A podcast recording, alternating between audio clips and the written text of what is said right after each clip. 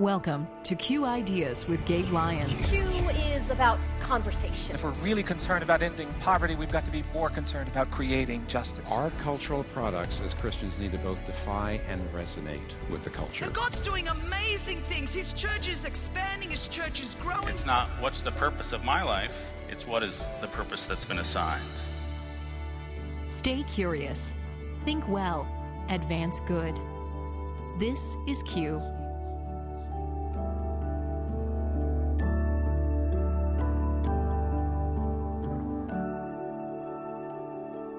as a person of color, I'm going to always have a white teacher, a white mentor. There's going to be a rare case where somebody's going to grow up in America and not have that.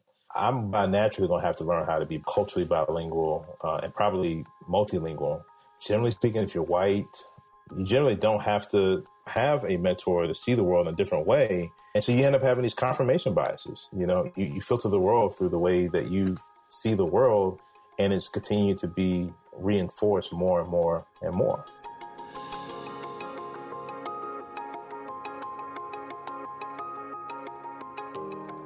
Welcome to Q Ideas with Gabe Lyons. I'm Paul Perot from Faith Radio. With the events this summer that have heightened racial tensions, we return to that issue. In fact, Gabe, this and next week we want to highlight an online event that Q hosted earlier this summer called Q Sessions Race and Repair. Tell us about it. We hosted 10 talks, all dealing with this topic that so many of us are concerned about and care about. But the better informed we are, the more educated we are, the better we're going to know how to respond. And so we didn't want to just make it a conversation about race. We wanted to make it about how do we restore? How do we renew? How do we reconcile? How do we repair? How does God want us to move forward? And so the stories that took place over these 10 talks, both in understanding history, understanding terms like systemic racism and white privilege and a lot of these terms that get thrown around, even uh, the idea of critical race theory. What is that? We were able to talk about that and have conversation about it, and even people maybe having different viewpoints on it. But we were able to talk about it. But then we were able to hear stories of how people are repairing. And then we concluded the time with David Bailey, who was my co-host and helped me organize this event. And he's the leader of Arrabon, which you can learn more about his organization at arrabon.com. But he gave this talk to really just help all of us be encouraged that we each can make a difference in this if we think long term. So I want to listen into the talk and then I want you to hang around because then I'm going to talk to David and we're going to unpack this talk further and hear some of his insights about how do we apply this practically and personally right now. And so listen to the talk and then hang around for a conversation with David.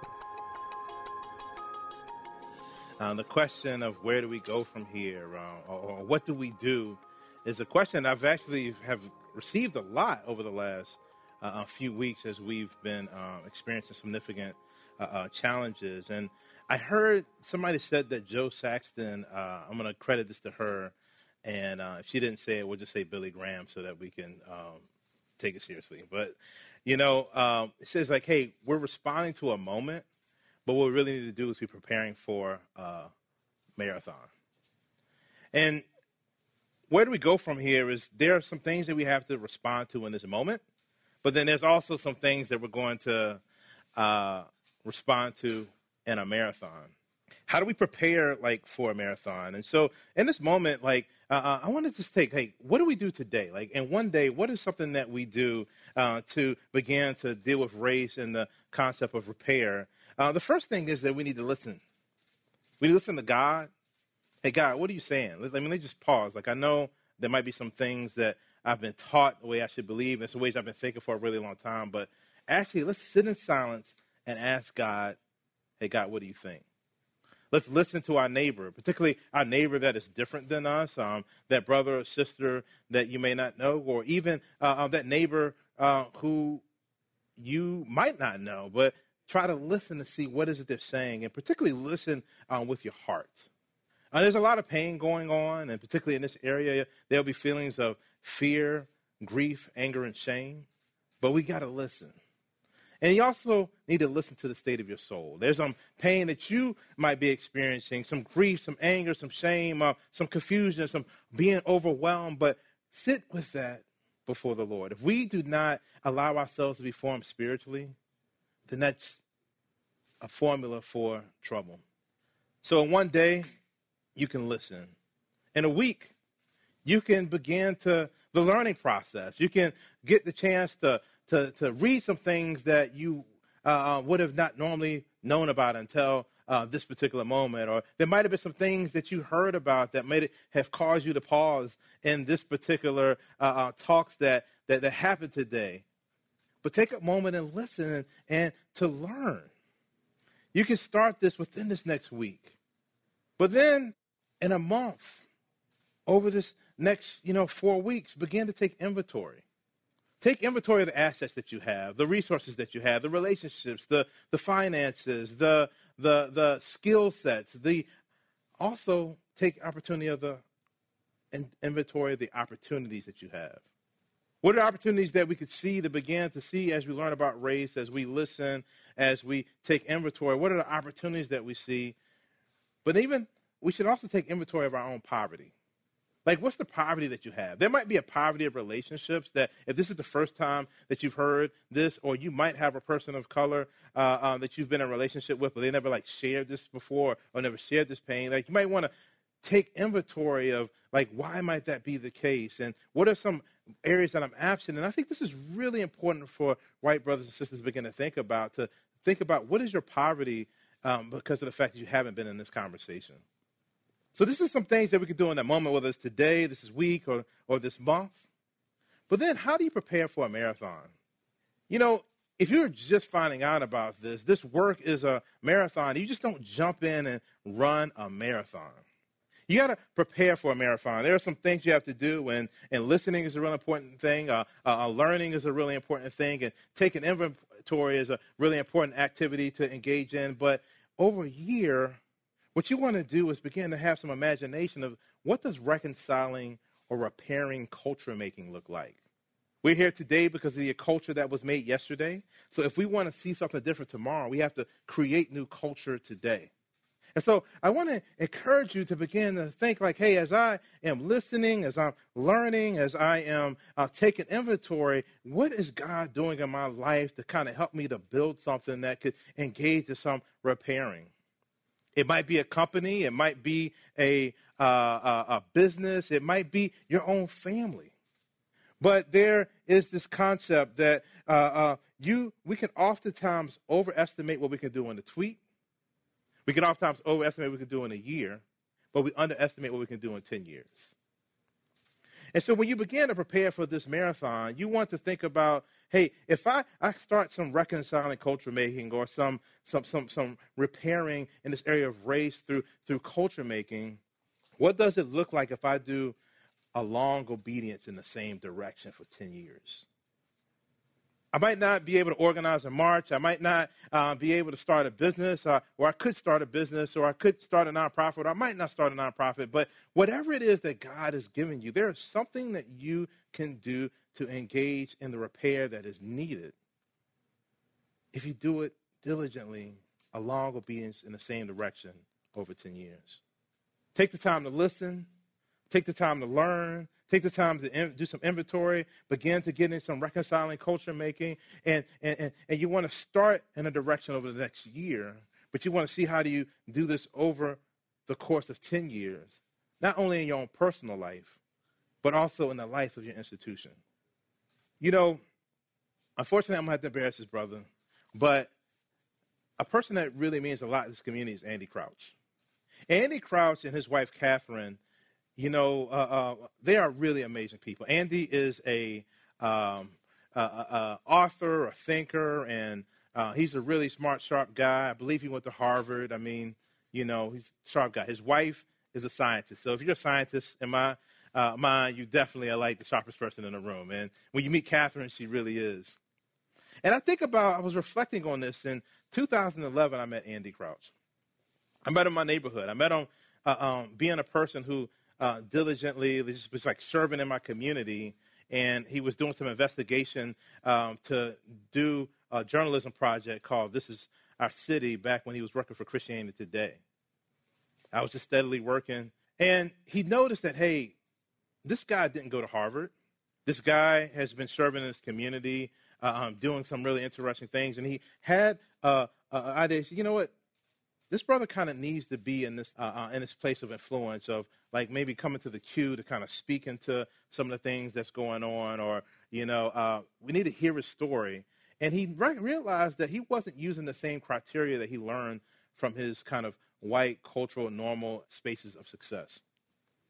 I asked Andy, as I got a chance to know him, he's become a good friend over the years. Like, hey, what happened? He spent some time um, as a musician apprenticing in the black church, but then his faith also got shaped by the black church. But then, as I got a chance to know Catherine, I mean, she spent time uh, um, living in John Perkins' community, and so she spent time being mentored by a person of color um, and and and engaging in this particular area.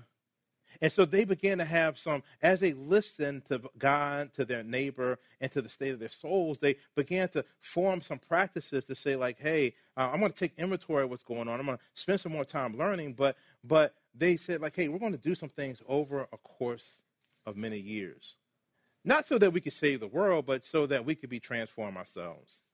You know, Andy gave an invitation for a relationship that was different than another type of invitation that I received uh, around that same time of the year when I met somebody, and it's a pretty predominant ministry, and they gave an invitation that, hey, we will find, we like what you're doing in your community. We will find you money to go to seminary, pay for everything. In essence, it became like an indoctrination type of offer that we only receive you this stuff if you kind of come into our community, and after you come into the community, go through this indoctrination, then uh, you can kind of have keys to our kingdom. You can have access to all these things. And one invitation was an invitation of partnership and rebuilding. Another was an invitation of colonialism. It didn't matter like what I was doing in the community and how I would be extracted from the community because that particular white community had the right doctrine and had the right all the quote quote things. But yet, what Andy and Catherine did is that their invitation was like, hey, I want to be in relationship with you. I want to, uh, uh, uh, I see what you're doing in your community. And I think that there's some things that we can benefit in our community, but I still want you to be incarnationally placed in our community. And one of the ways that they not only repair what's going on in society, but within their own heart is that 50% of their giving goes to ministries led by people of color. One, because they know, hey, things are really broken. And as white people at a certain socioeconomic space, we uh, uh, are going to get more opportunities to give people, to people who look like us and think like us. We're going to understand these ministries. And so it's a lot easier to give to these ministries that are like us. And so, unless we put some kind of rule in place, we're just going to do the natural thing that our culture is going to uh, uh, uh, naturally have us to go towards. And so, maybe what we could do is we can engage in some repair you know, at the time, I mean, the Q conference is not a cheap conference now, but it was like way more expensive. And I was like, what's the Q and why is this thing so expensive? And, and, and one of the things that, that, that Andy and Catherine did was they said, hey, this is not a diverse space. So we're going to pay a certain amount of money uh, to buy tickets to diversify amongst gender and race. And when they gave, they gave and said, hey, you don't owe me anything. You don't have to come and say thank you. You don't have to come and talk to me. All I want you to do is just, uh, uh, um, you know, get there and, and pay it forward for somebody else. Let us know who else we could do this for. And so these are silent practices that they do for their own spirituality, but then also for their repair and how they can begin to do both not only personal work but institutional work. So I just want to encourage you that as you take these ideas, that you begin to think through these things, ask the question, hey God, what is it you're saying? Neighbors, let me hear you from your heart. Uh, soul, what's going on inside? How can I learn more? How can I take inventory of not only the assets I have, the opportunities I have, but also my own poverty? How can I engage in reconciling culture making, not only from a year from now, but over this next decade? Thank you very much. David, thank you so much for being with us to just follow up on what an amazing talk and a way to really conclude two hours of conversations that can feel really overwhelming. I think all of us right now in this moment want to do something that's reparative, that's restoring, that's reconciling. But you can get overwhelmed by where do I start? What do I do? And I feel like you just left us there going, you all can do something, but you got to be thinking long term. I love this quote you said there are some things that we have to respond to in this moment, but then there's also some things that we're going to respond to in a marathon. And that kind of long term view has always shaped the way we're trying to think about Q and our work over decades, not just over the next year. And so I just appreciated you bringing that. But as you as you look back just on that commission to us, what are some of your reflections on this idea of the marathon and why that's so important to keep in mind as well? I mean, I think first of all, it's that I mean we just overestimate what can be done in a, a year, and I, I think you know we're in a microwave generation, and things have even gotten faster. Microwaves have gotten even more efficient. You Mm, know, like, yeah. and so we're just so used to like stuff happening quickly. Um, but you know, when you think about the NAACP, they got started in 1909 with W. Du Bois, James Weldon Johnson, um, some um, Jewish brothers and sisters, and some some white brothers and sisters. They started in 1909, but it wasn't until 1954 the Brown versus Board of Education case happened. That was 45 years of working on a strategy, you know. And even back in 1909, they were like trying to do equality, um, police brutality, uh, anti-lynching, and it just takes time, you know. Dr. King was 13 years, you know, of like public ministry in the ways that we think about it and remember. And most of it, he spent depressed because he didn't think he like he was doing anything. And so I think that historical view is really, really important um, as we try to do our little piece in, this greater story. Yeah, I love taking a view of history and really sociology, like how things change. Like they take time and it takes intention and it usually isn't recognized really till after your life's over many times. I mean, we look back and see these heroes of the past, but when they were living, people didn't always recognize them as such. Um, and, and I think there's an integrity in that as well that helps you see just the long line that you're walking out and keeps you steady, gives you a good pace, but helps you stay living out of conviction, not just out of the the heat of the moment. And I love that about you and your life. And I just kind of want to go back to part of you know why we're even having this conversation today was when you and I became friends. This conversation around race was not something that I really knew how to explore, and God brought you into my life through our mutual friend Andy Crouch that you shared about, you know, just now in this in this talk. But when we began our relationship, I mean, I just remember sitting with you and learning and you mentoring me in an area in a subject matter in a history that I really hadn't heard and uh, how grateful I was for that. And that's one of the things I know that you you challenge us to think about is this idea of having mentors and for white people and leaders like myself to have people of color who are mentoring us. Um, why why do you believe that's an important part of how we're moving forward now in relationship and as a society? Why we need to have more conversations like that?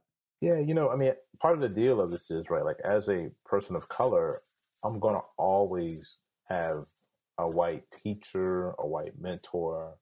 There's going to be a rare case where somebody's going to grow up in America and not have that. And so I'm by naturally going to have to learn how to be bilingual, culturally bilingual, uh, and probably multilingual.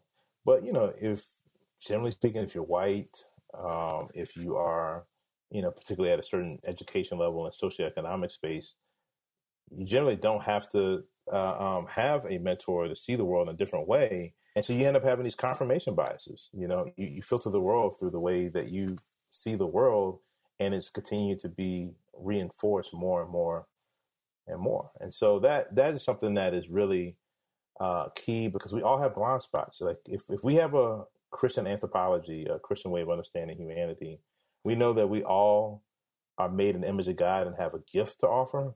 But then we also know that we all are fallen, and so that there's going to be some blind spots that we have. And sometimes it can be hard if you're part of majority culture to see your own blind spots unless there is somebody who is different than you, but not even like as a person that's under you in authority, not a person that's even just like beside you, but even like having somebody who say, "Hey, I'm to like acknowledge that I don't know a thing. I'm, I'm going to sit under somebody's leadership and uh, um, learn from there. And, and, there's so much that can be learned in, in that type of posture. Yeah, I shared this during the event, but one of the things you did that was so practical was you looked at a book I'd written in 2010 called The Next Christians, and you did a bit of an audit on it, and and you read through it, and and you helped me understand the ways in which I either was not acknowledging people of color enough, or when I did, it was in certain ways or certain circumstances that didn't always position a non-white person uh, in a in a light that would see them as the leader, the hero, the the one accomplishing the significant task that maybe I was writing about. It was very convicting, um, but it was also very helpful because if we don't have friends in our lives who we open ourselves to to say, "Hey, will you help critique this for me?" Like I need perspective that I'm not getting, and that began a journey to where the next book I ended up writing, I had you read it. I had you fully engaged in helping me make sure I would not make that mistake again and that I had grown. And I think over those years, I'd grown to where it was just more natural for me to think in a different way. And so for all of us to just acknowledge we need this, we need this from our friends. We need to be vulnerable. We need to open ourselves up and let people know where we're not understanding things. Um, it's really helpful. So, David, um, I mean, just just jumping in, yeah. you know, even Michael Jordan and Serena Williams and Tiger Woods have a coach.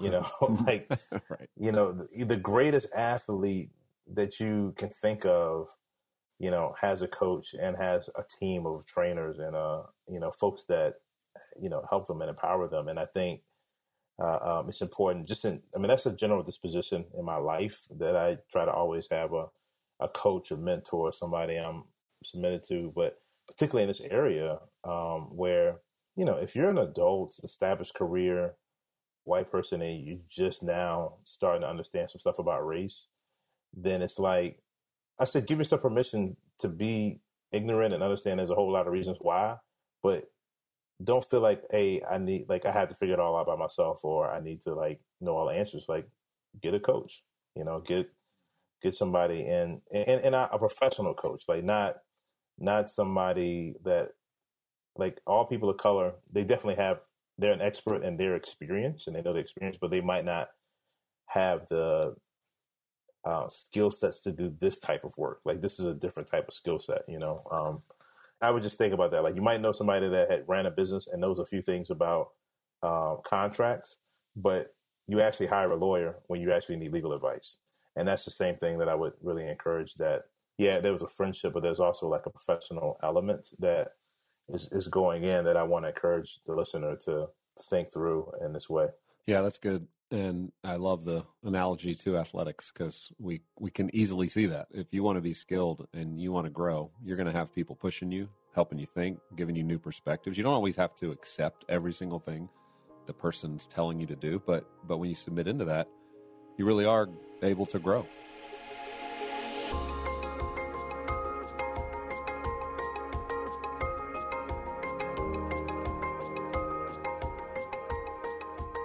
We have to press the pause button right there on Gabe's discussion with David Bailey, and we'll pick up there next week. Until then, Gabe, let's invite everyone to check out the two hour Q session, Race and Repair at QIdeas.org.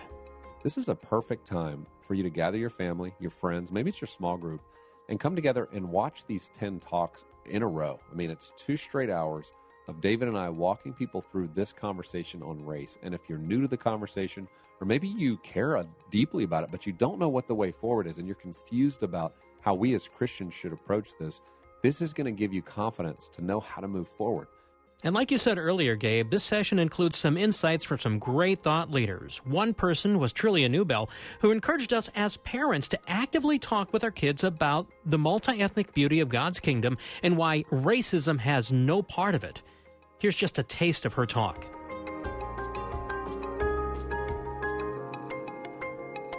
we see God created every person in his image. Mm-hmm. And we see that he's given us a beautiful multi ethnic mission to go and make disciples of all nations. And as was already talked about, Ephesians 2, the veil of mm-hmm. hostility has been broken down in the body of Jesus Christ we will one day forever be worshiping mm-hmm. together. We have a better word in the scriptures. Yeah.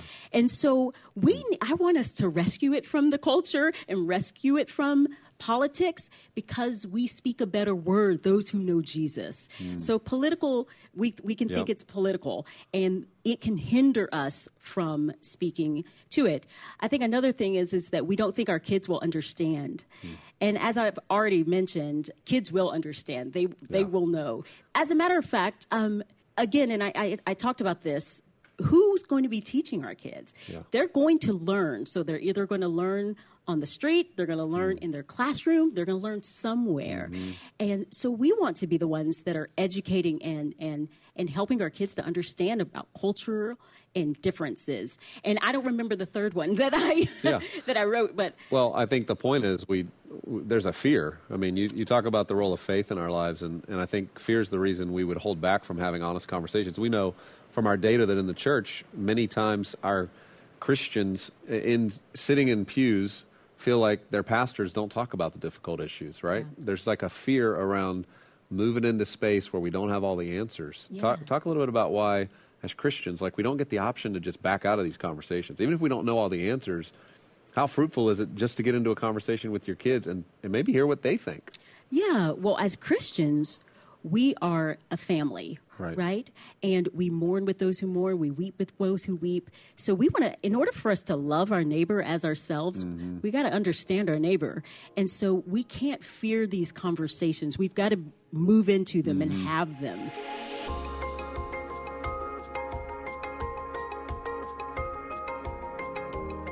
Again, that was just a small sample of Trillia Newbell's talk on the race and repair Q session from earlier this summer. You can still watch that and all the talks for free at qideas.org. Look for Q sessions, race and repair. Again, thanks for joining us this week. Gabe will continue his discussion with David Bailey of Arrabon next time. We hope you join us.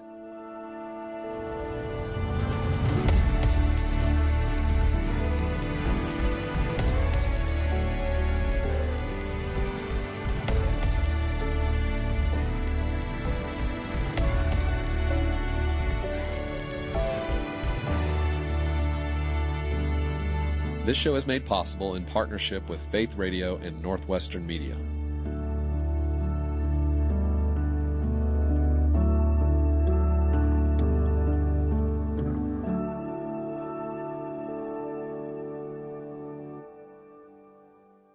Thank you for listening to the Q Ideas with Gabe Lyons podcast. These conversations are available because of listener support. You can make your gift now at myfaithradio.com. To avoid missing future editions of Q Ideas with Gabe Lyons, subscribe to the podcast today at iTunes or on your podcast player. And thank you for sharing this audio link with a friend and growing the impact of Q Ideas with Gabe Lyons.